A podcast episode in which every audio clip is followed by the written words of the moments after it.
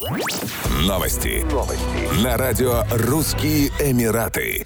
В Дубае объявлен 10-дневный траур в связи с кончиной вице-правителя и родного брата правителя Эмирата, министра финансов ОАЭ шейха Хамдана бен Рашида Аль-Мактума.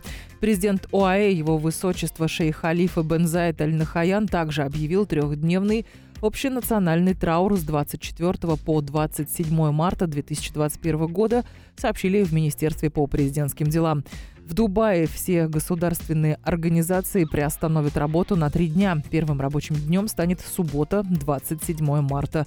Национальные флаги в Дубае будут приспущены в течение 10 дней. Шейх Хамдан бен Рашид скончался в возрасте 75 лет.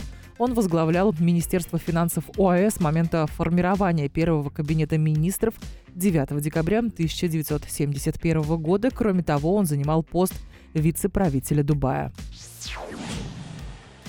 Совет улемов Духовного управления мусульман России пришел к выводу, что применение вакцины «Спутник Ви», зарегистрированной в Объединенных Арабских Эмиратах, с точки зрения ислама считается дозволенным.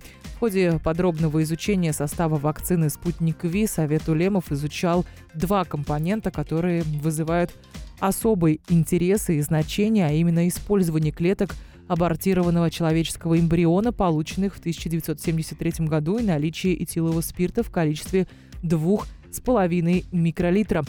Ссылаясь на Коран, богословы указывают на особый статус человека у Аллаха и на недопустимость использования чего-либо, если в составе присутствует компонент человеческого происхождения – Однако следует заметить, что в ряде случаев ученые допускают определенные послабления по данному вопросу по причине необходимости этого как спасения жизни человека или сохранения его здоровья, говорится в богословском заключении.